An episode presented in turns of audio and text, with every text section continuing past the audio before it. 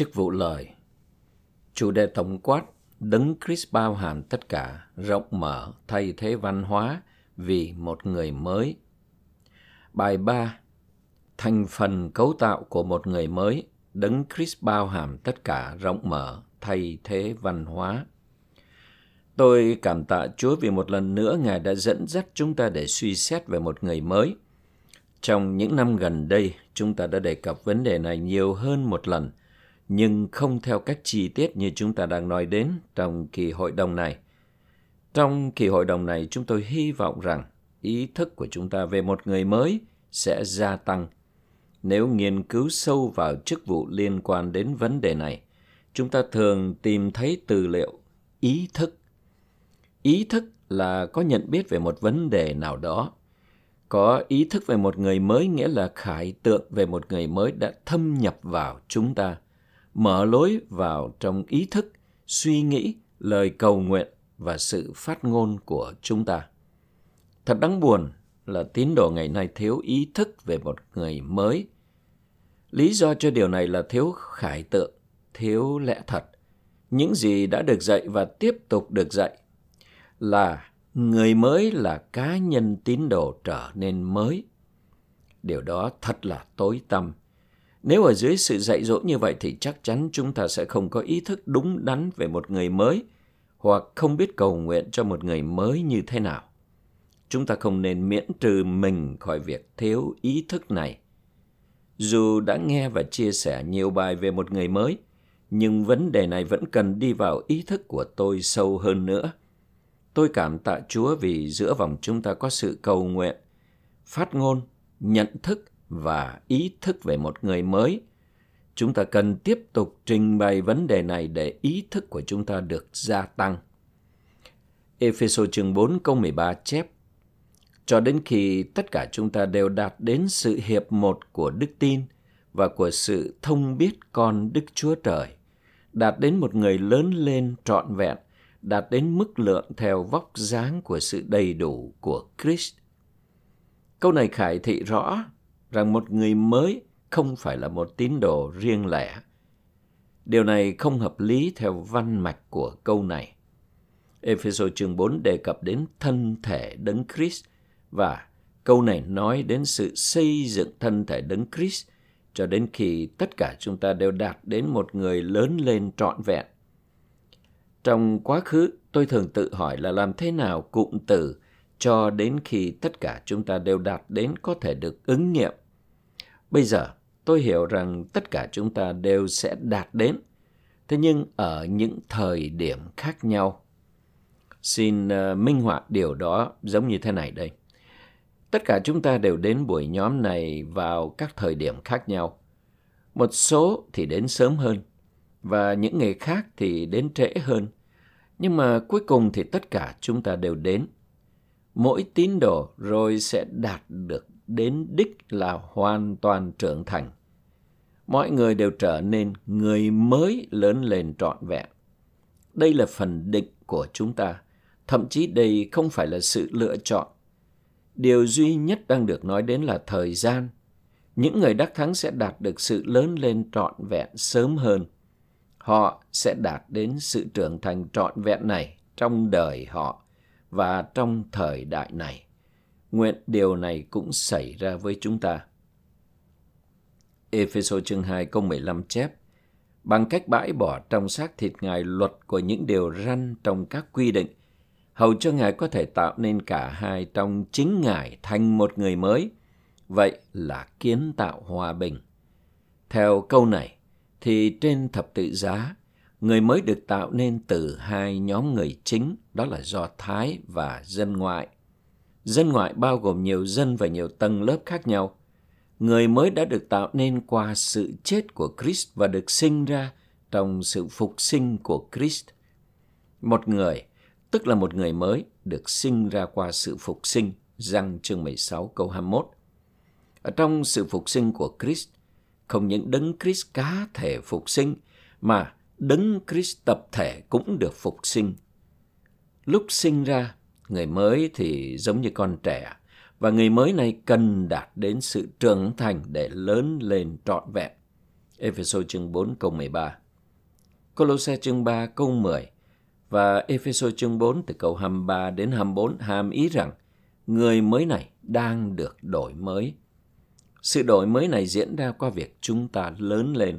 Đây là lý do vì sao Ephesos chương 4 gắn sự lớn lên của chúng ta với sự xây dựng thân thể và sự trưởng thành của người mới. Theo cái nhìn về việc hoàn thành mục đích của Đức Chúa Trời, câu 13 là đỉnh điểm của Ephesos chương 4, vì người mới này hoàn thành mục đích nhị diện của Đức Chúa Trời trong sáng thế ký chương 1 câu 26.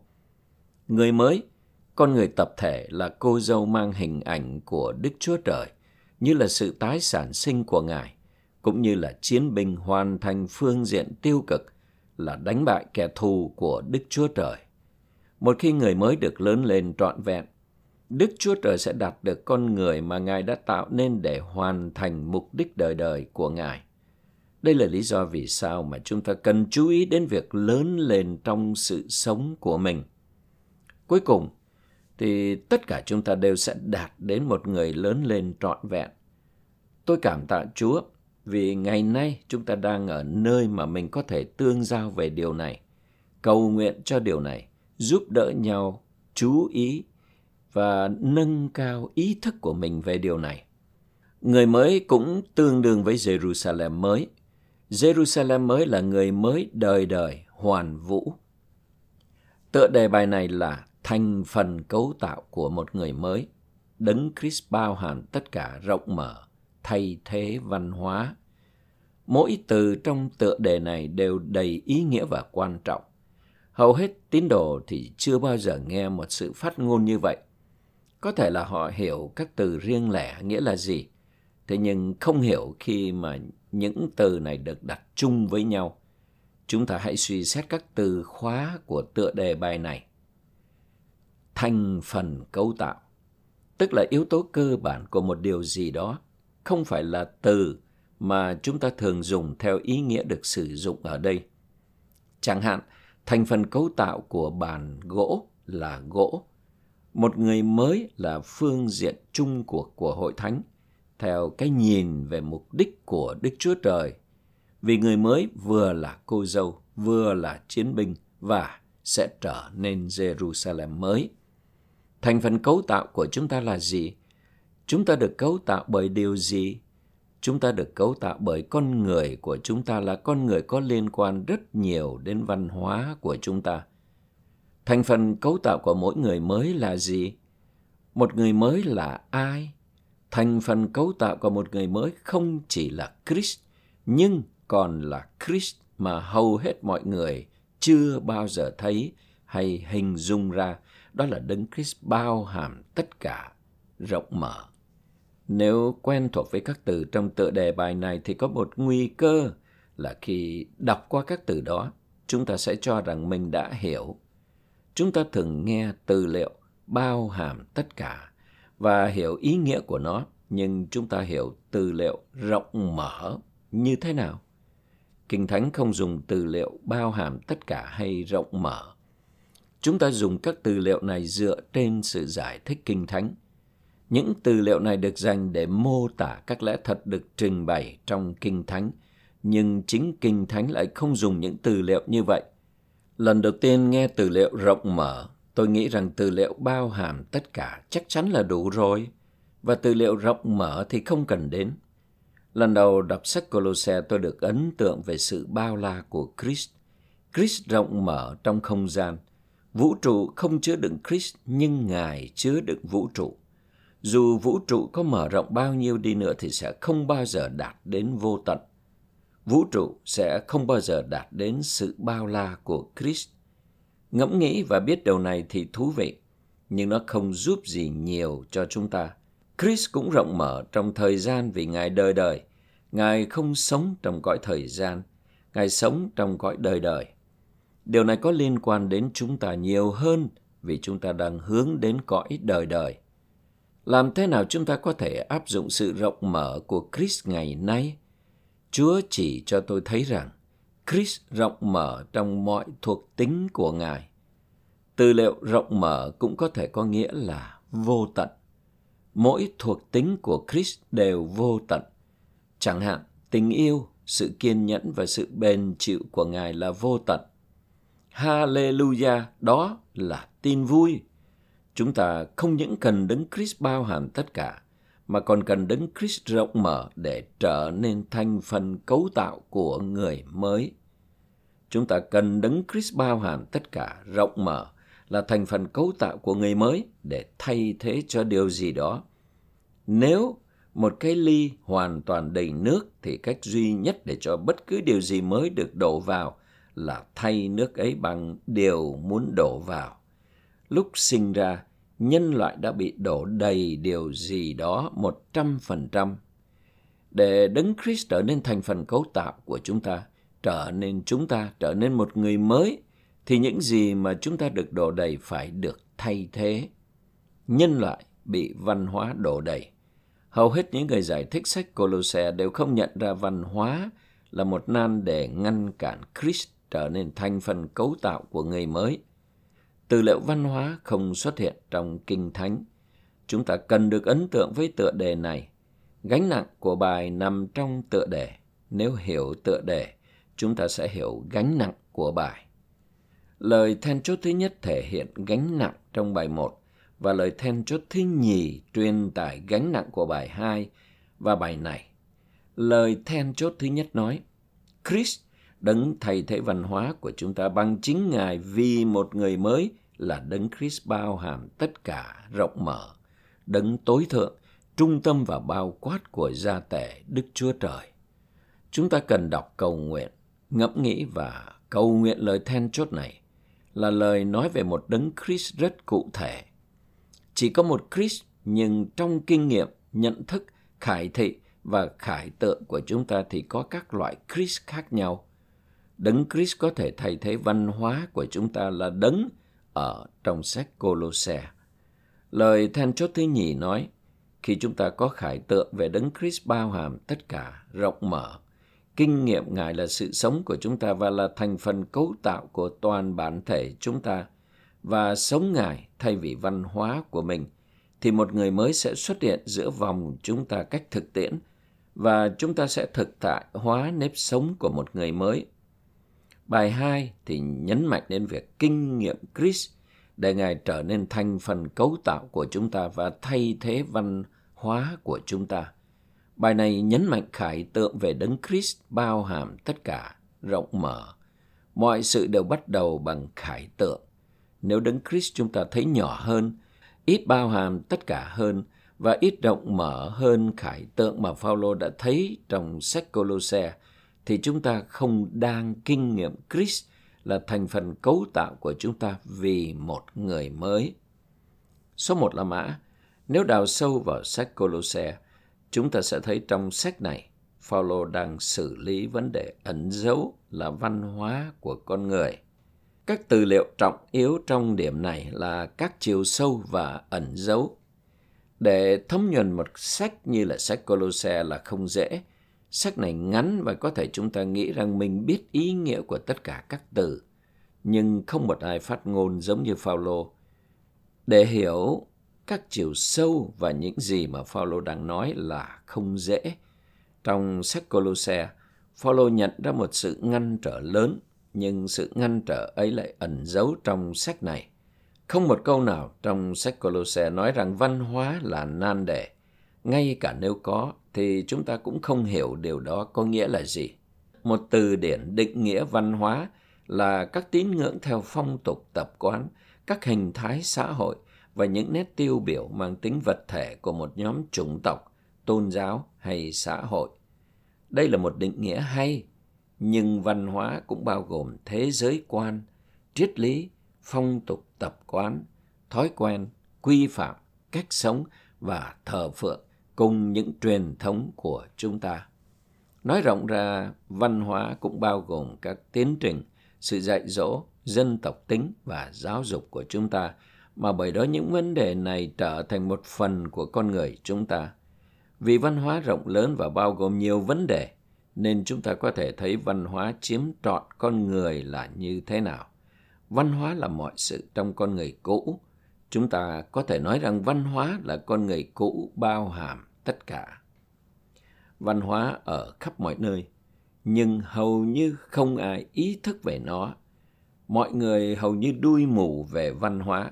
Đây là lý do vì sao chúng ta cần khải tượng. Văn hóa cần được phơi bày và chúng ta cần văn hóa của mình được phơi bày. Sau đó chúng ta cần được khải thị về Christ. Hơn nữa chúng ta cần khải tượng về người mới để ý thức về người mới. Vấn đề văn hóa được ẩn giấu trong sách Colosse. Chúng ta cần nghiên cứu sách Colosse để thấy vấn đề văn hóa được ẩn giấu ở đâu ở trong sách này. Văn hóa hầu như được khải thị trong chương 2. Ở đó Phaolô dùng một vài cách diễn đạt cụ thể, mà khi đặt chúng lại với nhau thì chúng tương đương với văn hóa. Cách diễn đạt thứ nhất là triết học. Triết học chỉ về những gì chúng ta tin. Cách diễn đạt thứ nhì cũng được thấy ở trong câu 8 là truyền thống. Cách diễn đạt thứ ba là cách diễn đạt mà chỉ có Phaolô sử dụng, đó là những điều sơ đẳng của thế giới. Chú thích 3 của câu 8 nói rằng những điều sơ đẳng của thế giới chỉ về những sự dạy dỗ sơ đẳng của cả người Do Thái lẫn dân ngoại, bao gồm những điều phải tuân giữ mang tính lễ nghi như ăn thịt, uống, tẩy rửa, chủ nghĩa khổ hạnh và những vấn đề khác. Cách diễn đạt thứ tư là các quy định. Câu 14 chép, xóa bản viết tay về các quy định vốn nghịch lại chúng ta và trái với chúng ta.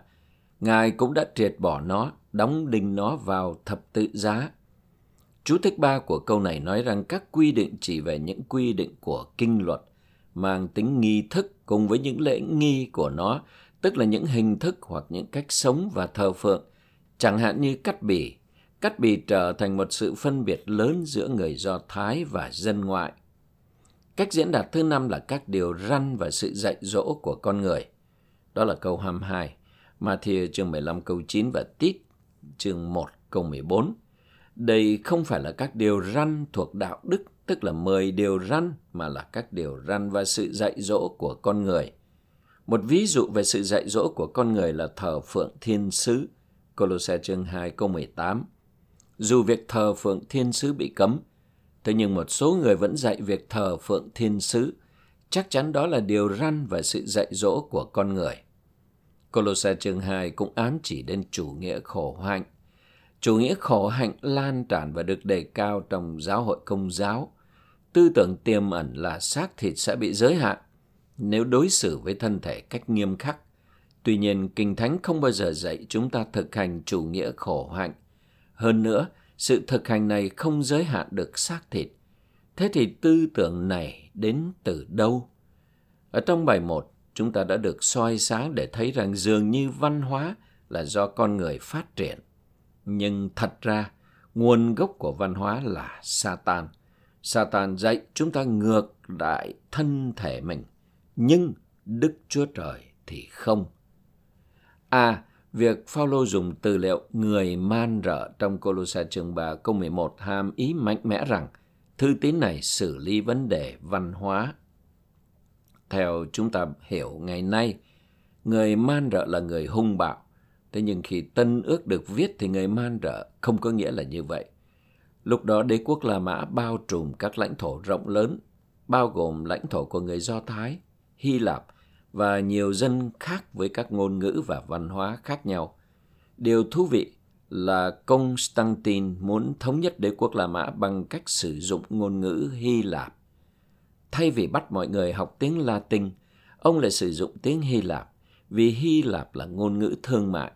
Điều này cũng làm cho tiếng Hy Lạp trở nên lý tưởng cho việc viết tân ước mà Constantine không hề biết. Trong tiếng Hy Lạp, tư liệu người man rợ trong Colossae chương 3 câu 11 nghĩa là không phải là người nói tiếng Hy Lạp như bản ngữ.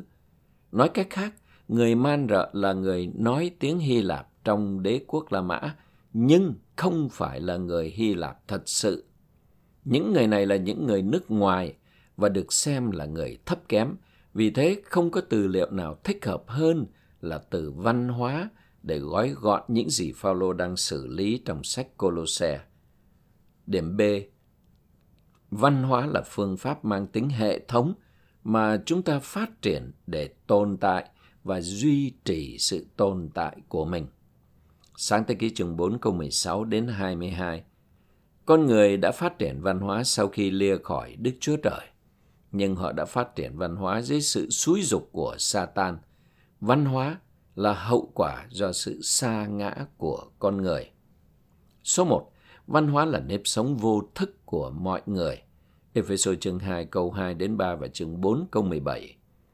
Nhiều người không hiểu hay không đồng ý điểm này vì văn hóa là nếp sống vô thức của con người.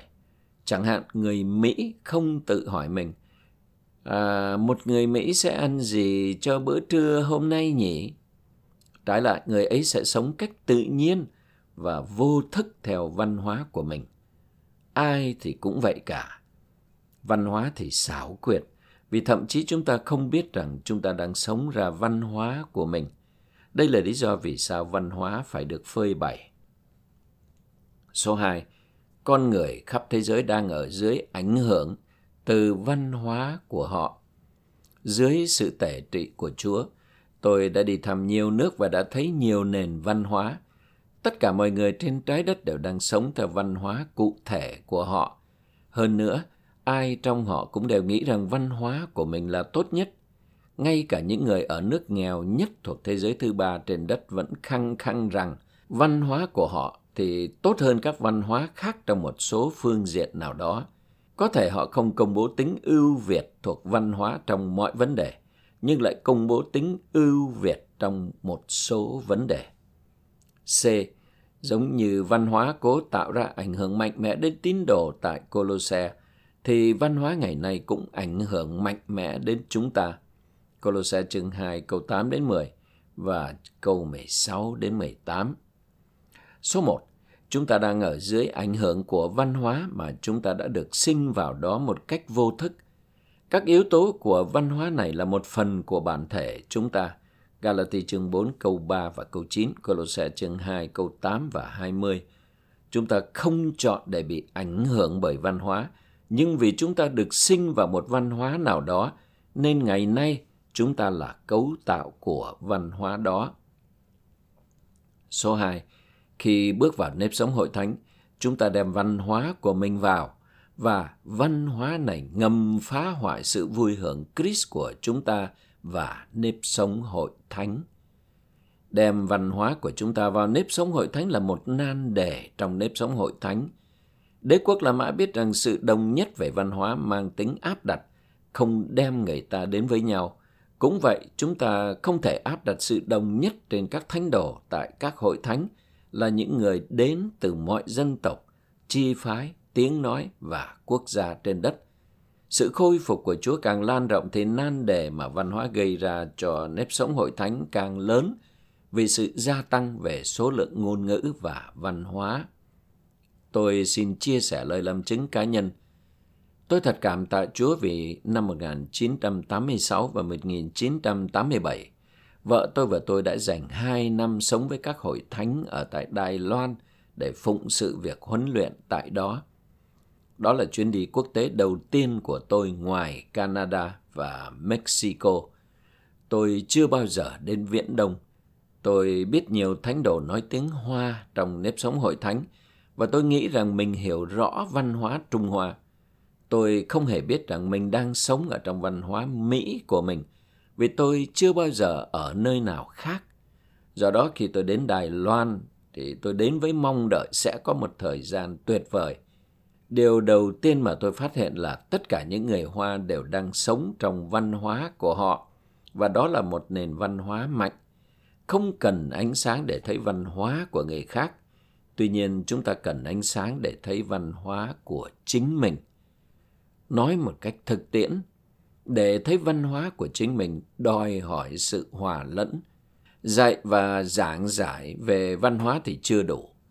Tôi đã từng nghĩ là mình hiểu văn hóa cho đến khi thăm Đài Loan và chính tại đó mà tôi nhận ra rằng tôi là một người Mỹ và việc sống văn hóa Mỹ của tôi là một nan đề. Tôi vui vì trong sự khôi phục của Chúa, chúng ta có một văn hóa hòa lẫn. Chắc chắn chúng ta cần khải tượng nhưng không có sự hòa lẫn thì có thể khải tượng của chúng ta chỉ là giáo điều. Tôi học tập rất nhiều từ hai năm đó ở tại Đài Loan, cũng như từ các chuyến đi đến các nước khác kể từ đó. Ở Đài Loan, lần đầu tiên tôi kinh nghiệm điều được gọi là văn hóa và nhận ra rằng đây là một nan đề lớn trong nếp sống hội thánh vì văn hóa có thể ngăn tôi làm một với các chi thể khác. Vì văn hóa ngăn trở sự hiệp một, nên chúng ta không thể có nếp sống hội thánh nếu chúng ta sống trong văn hóa của mình. Vợ tôi và tôi đồng nhất với nhau về văn hóa. Cả hai chúng tôi đều lớn lên tại quê nhà ở vùng Trung Tây Hoa Kỳ trong các gia đình người Đức theo công giáo. Thậm chí chúng tôi trông hơi giống nhau. Gần đây cô ấy và tôi đến thăm một địa phương và các thánh đồ hỏi, Ồ, đó là em gái của anh đấy à? Về mặt văn hóa chúng tôi có thể là ruột thịt, thế nhưng đó không phải là vấn đề. Ngay cả những người mà có cùng văn hóa cũng không thể trở nên một và cần Christ thay thế văn hóa của họ. Chúng ta không thể dựa trên sự tương đồng về văn hóa để trở nên một. Những điều đáng tin duy nhất là khải tượng và sự hòa lẫn là điều sẽ phơi bày văn hóa của chúng ta để chúng ta có thể thấy Christ, thấy và ý thức về một người mới và ý thức về văn hóa của mình. Nếu không ý thức về văn hóa, chúng ta không thể từ chối nó. Số 3. Christ là yếu tố duy nhất trong nếp sống hội thánh. Đã bị văn hóa thay thế ở một mức độ lớn. Đó là câu 8 và chương 3 đến 11. A. À, tất cả chúng ta đều trân quý văn hóa của mình và coi trọng xuất thân văn hóa của mình trong tiềm thức một cách vô thức. Tôi xin minh họa điều này bằng một kinh nghiệm cá nhân. Lúc trước tôi đã nhiều lần đến Trung Mỹ và Nam Mỹ. Các anh em tại đó khám phá ra là tôi thích cà phê. Khi tôi đến thăm một trong các nước ở tại Trung Mỹ thì các anh em ở đó nói với tôi chứ. À, cà phê ở đây là ngon nhất trên thế giới đó. Sau đó, khi tôi đến thăm một nước khác tại Trung Mỹ, thì một số anh em kia nói, chúng tôi đã trồng cà phê trước khi nước đó trồng cà phê đó nha. Cà phê của chúng tôi là ngon nhất. Tuy nhiên, khi tôi đến à, Brazil, Nam Mỹ, thì họ lại nói, Ờ, người Trung Mỹ không biết cách pha cà phê. Cà phê Brazil của chúng tôi mới là ngon nhất. Làm thế nào mà cà phê từ các nước này lại đồng thời ngon nhất? Một lần nọ thì tôi đến à, Paraguay và một anh em ở đó pha cà phê cho tôi. Anh ấy nói chứ, anh này, cà phê này thật sự là cà phê ngon nhất trên thế giới vì là nó được làm từ các hạt cà phê của các nước khác nhau.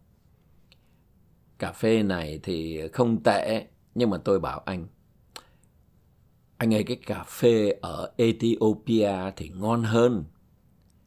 Ý của tôi là mọi người đều nghĩ rằng văn hóa của họ là tốt nhất ở những phương diện nào đó. Một lần nọ tôi đến một nước thuộc thế giới thứ ba rất là nghèo.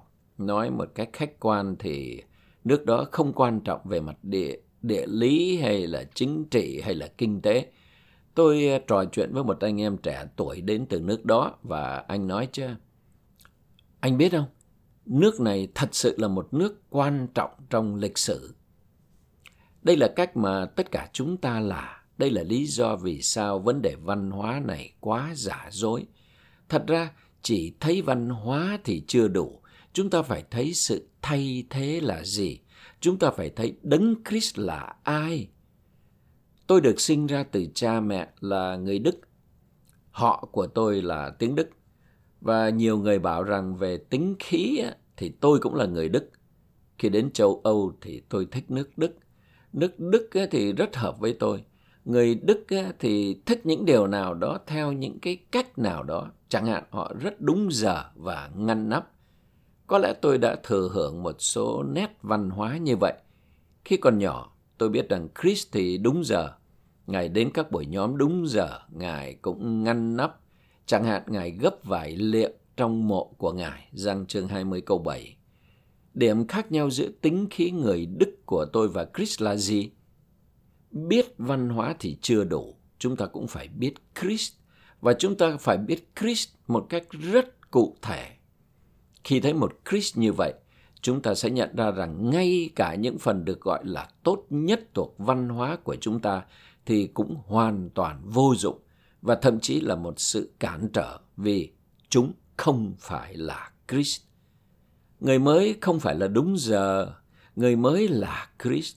Người mới không phải là ngăn nắp, người mới là Chris. Đó là lý do vì sao chúng ta phải đặt ba điểm này lại với nhau. Đó là khải tượng về người mới, khải thị về đấng Christ và sự phơi bày văn hóa. B. Trong nếp sống hội thánh, Christ đã bị thay thế bởi văn hóa nhiều hơn bất kỳ điều gì khác. Colossae chương 3 câu 11 Nếu được hỏi trước khi xem gian bài này, điều thay thế Christ nhiều hơn bất cứ điều gì khác trong hội thánh là gì? Thì tôi sẽ không trả lời là văn hóa. Bài này giúp chúng ta nhận ra rằng văn hóa thay thế Christ trong nếp sống hội thánh hơn bất cứ điều gì khác. Đây là lý do vì sao chúng ta cần dành thời gian để suy xét sự thay thế Christ lớn nhất này. Tôi đã nói tôn giáo thay thế Christ nhiều hơn bất cứ điều gì khác, nhưng tôn giáo là một phần của văn hóa. Trong phần chính thứ nhất này, chủ yếu là chúng ta phơi bày văn hóa.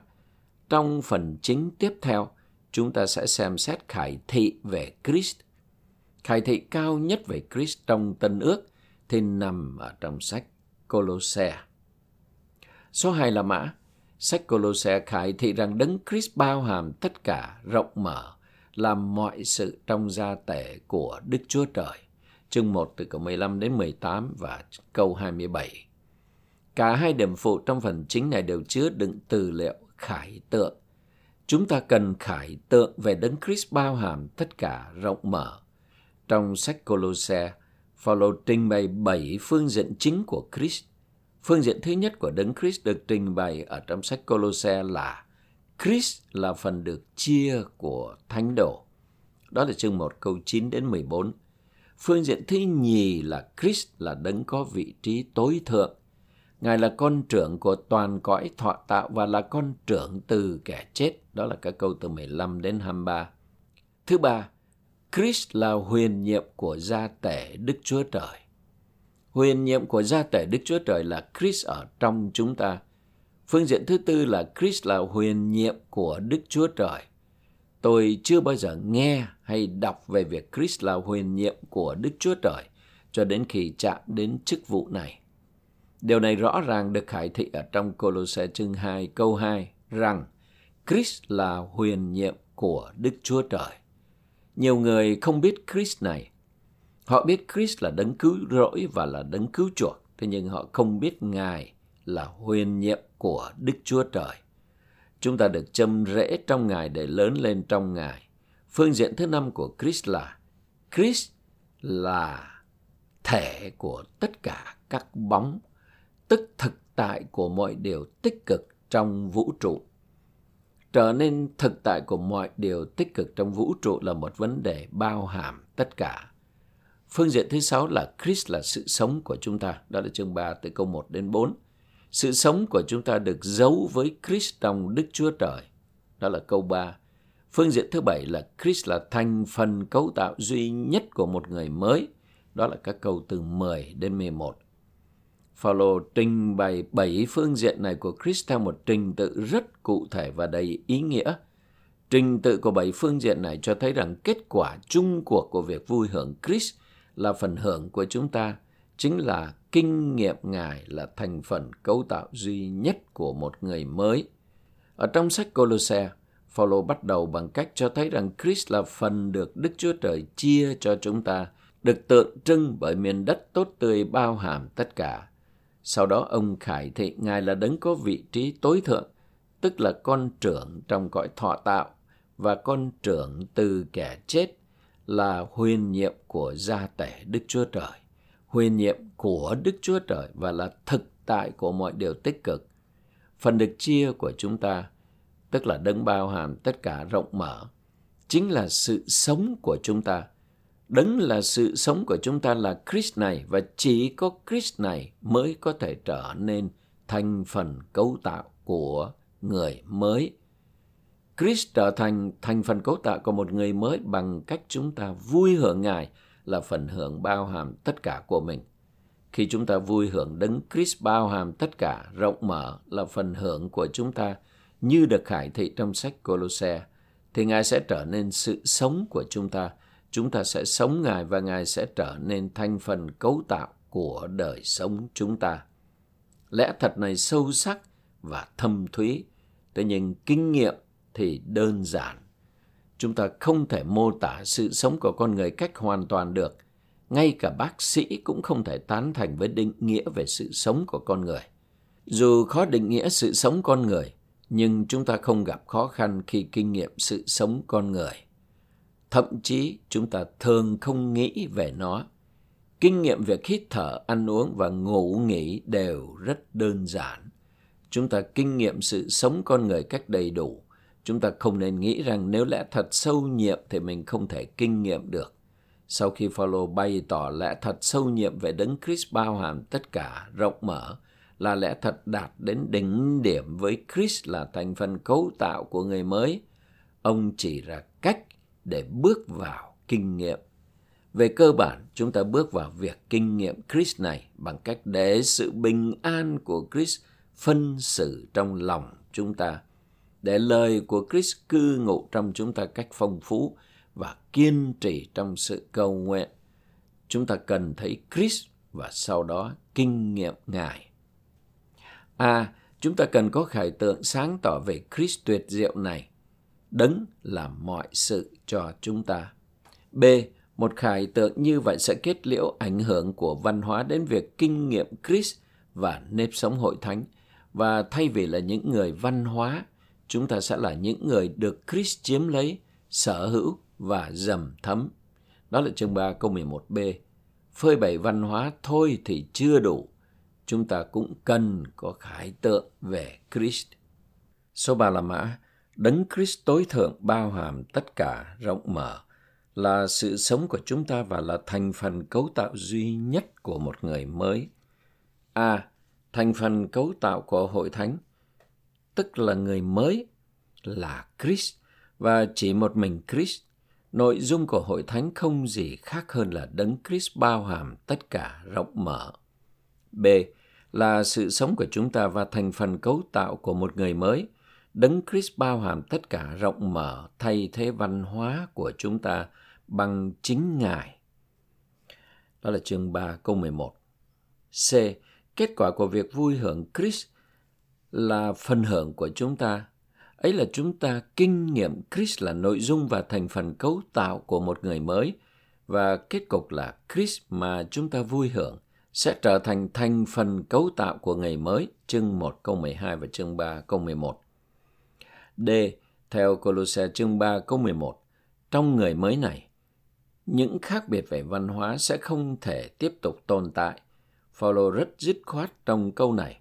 Ông không nói rằng trong người mới không nên có, mà là không thể có bất kỳ sự khác biệt nào. Số 1. Không có những khác biệt văn hóa trong một người mới vì mỗi một phần của người mới đều được cấu tạo bằng Christ. Số 2. Trong hội thánh là người mới, không có chỗ cho những khác biệt vùng miền, văn hóa hoặc quốc gia và không có chỗ cho bất kỳ chủng tộc, quốc tịch, văn hóa hoặc địa vị xã hội nào. Ngày nay, cơ đốc giáo khuyến khích và thậm chí là đề cao những khác biệt như vậy. Những người trong cơ đốc giáo không nhận biết rằng những điều này không thể có trong người mới. E. Vì Christ là thành phần cấu tạo duy nhất của người mới, nên không thể có sự khác nhau giữa vòng các tín đồ là thành phần của người mới này và không nên có sự khác nhau giữa các hội thánh. Cô-rin-tô thứ nhất chương 4 câu 17, Khải thị chương 1 câu 12, câu 20 và chương 22 câu 16. Chúng ta không nên hiểu sai hay áp dụng sai điểm này. Chúng ta không nói đến sự đồng nhất hay rập khuôn giữa các hội thánh, chúng ta đang nói đến cấu tạo nội tại. Chúng ta không nên làm cho các hội thánh giống nhau cách bên ngoài bằng việc áp đặt sự đồng nhất. Thay vào đó, chúng ta nên làm hết sức mình để giúp mọi thánh đồ được cấu tạo Christ. Lúc đó sẽ không có sự khác nhau giữa vòng các tín đồ hay giữa vòng các hội thánh vì Christ sẽ là tất cả và trong tất cả. Số 4 là mã, là thành phần cấu tạo của người mới.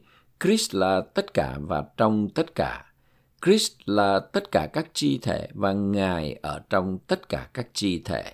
Colossae chương 3 câu 11 Thật tuyệt vời biết bao, thành phần cấu tạo của người mới là Christ, nhưng đó là Christ trong chúng ta. Chúng ta được cấu tạo Christ, nhưng chúng ta vẫn ở đây. Chúng ta nên chấp nhận nhau, nhưng chúng ta nên chấp nhận nhau bằng Christ là thành phần cấu tạo của chúng ta. Thật là một huyền nhiệm. Là một người mới, hội thánh là Christ, đấng là tất cả các chi thể và ở trong tất cả các chi thể. À, trong hội thánh là người mới, Christ là mọi người và Ngài cũng ở trong mọi người. Colossae chương 1 câu 27 và chương 3 câu 11. B. Một mặt trong người mới không có chỗ cho con người thiên nhiên vì Christ là tất cả các chi thể. C. Mặt khác, sự kiện Christ ở trong tất cả mọi người hàm ý rằng các chi thể tiếp tục tồn tại không phải là những chi thể ở ngoài Christ mà là được Christ nội cư, chương 1 câu 27. D. Khi nhận Christ là sự sống và thành phần cấu tạo, chúng ta có cảm nhận sâu xa ở bên trong rằng chúng ta là một với Christ và Christ là chúng ta và tự động chúng ta có một cảm nhận thậm chí còn sâu xa hơn là Christ đang ở trong chúng ta. Đó là chương 3 câu 4. E. Trong hội thánh là người mới, Christ là mọi sự. Điều này ngụ ý rằng mọi tín đồ đều phải được cấu tạo Christ. Chương 1 câu 15 đến 18, chương 2 câu 16 đến 17, chương 3 câu 4 và câu 10 đến câu 11. Chris không những là mọi người mà còn là mọi sự. Ngài là mọi mỹ đức và là mọi thuộc tính của một người mới. Số 1. Chúng ta phải được thấm đậm Christ, dầm thấm Christ và để Christ được đem vào trong bản thể chúng ta cách hữu cơ. Galati chương 4 câu 19 và Epheso chương 3 câu 17a. Số 2. Cuối cùng chúng ta sẽ được thay thế bởi Christ và khi đó trong thực tại Christ sẽ là tất cả và ở trong tất cả. Ngài sẽ là mỗi một phần của người mới. Colossae chương 3 câu 11b. F. Người mới là Christ ở trong mọi thánh đồ, thấm đậm chúng ta và thay thế chúng ta cho đến khi mọi khác biệt thiên nhiên đều bị loại trừ và mọi người đều được cấu tạo Christ. Galati chương 4 câu 19, Ephesos chương 3 câu 17a và Colosse chương 1 câu 27. Đây là một định nghĩa rất đúng và cô đọng về một người mới. G. Khi chúng ta có khải tượng về đấng Christ bao hàm tất cả rộng mở với kinh nghiệm thỏa đáng về Christ, thì một người mới sẽ xuất hiện giữa vòng chúng ta cách thực tiễn và chúng ta sẽ thực tại hóa nếp sống của người mới này. Chương 3 câu 10 đến 17 và Philemon câu 10 và đến 16. Điều này có nghĩa là chúng ta sẽ sống trong ý thức về người mới và thực hành nếp sống hội thánh trong ý thức về người mới. Hát, nếu Christ là nếp sống của mọi thánh đồ, thì khi đó sẽ chỉ có Ngài trong người mới và mọi thánh đồ, dù quốc tịch nào cũng sẽ sống Christ. Khi đó Christ sẽ làm mọi chi thể của người mới cách thực hữu và thực tiễn. Colossae chương 3 câu 11, Philip chương 1 câu 21a. Christ sẽ là thân vị của người mới. Số 5 là mã. Jerusalem mới sẽ là sự tổng kết cuối cùng của một người mới. Ephesos chương 2 câu 15 đến 16, chương 4 câu 24, Colossae chương 3 câu 10 đến 11 và Khải thị chương 21 câu 2, câu 9 đến câu 10. Jerusalem mới không phải là điều gì đó khác với người mới. Jerusalem mới là người mới theo ý nghĩa hoàn vũ và đời đời. A. À, Khi đã trở thành Jerusalem mới thì chúng ta sẽ vui hưởng nếp sống của một người mới hoàn vũ. B. Ngày nay, chúng ta có thể nếm tiền vị của sự vui hưởng này bằng cách cho phép đấng Christ bao hàm tất cả, rộng mở, thay thế văn hóa của chúng ta, cấu tạo chúng ta bằng chính Ngài và làm chúng ta trở thành mọi phần của một người mới trong thực tại và thực tiễn. Colossae chương 1 câu 27, chương 2 câu 10, chương 3 câu 4 và câu 10 đến câu 11. Gánh nặng trong dàn bài này là khải tượng. Khải tượng sản sinh trong chúng ta một khát vọng. Khải tượng thúc đẩy chúng ta. Không có khải tượng, chúng ta sẽ tự mãn. Khải tượng sẽ sản sinh một khát vọng và khát vọng sẽ sản sinh sự cầu nguyện đích thực. Đó là lý do vì sao mà Phaolô kết luận thư tín của mình bằng sự cầu nguyện. Chúng ta cần có những lời cầu nguyện đích thực cho một người mới, chứ không phải những lời cầu nguyện theo hình thức hay đại khái.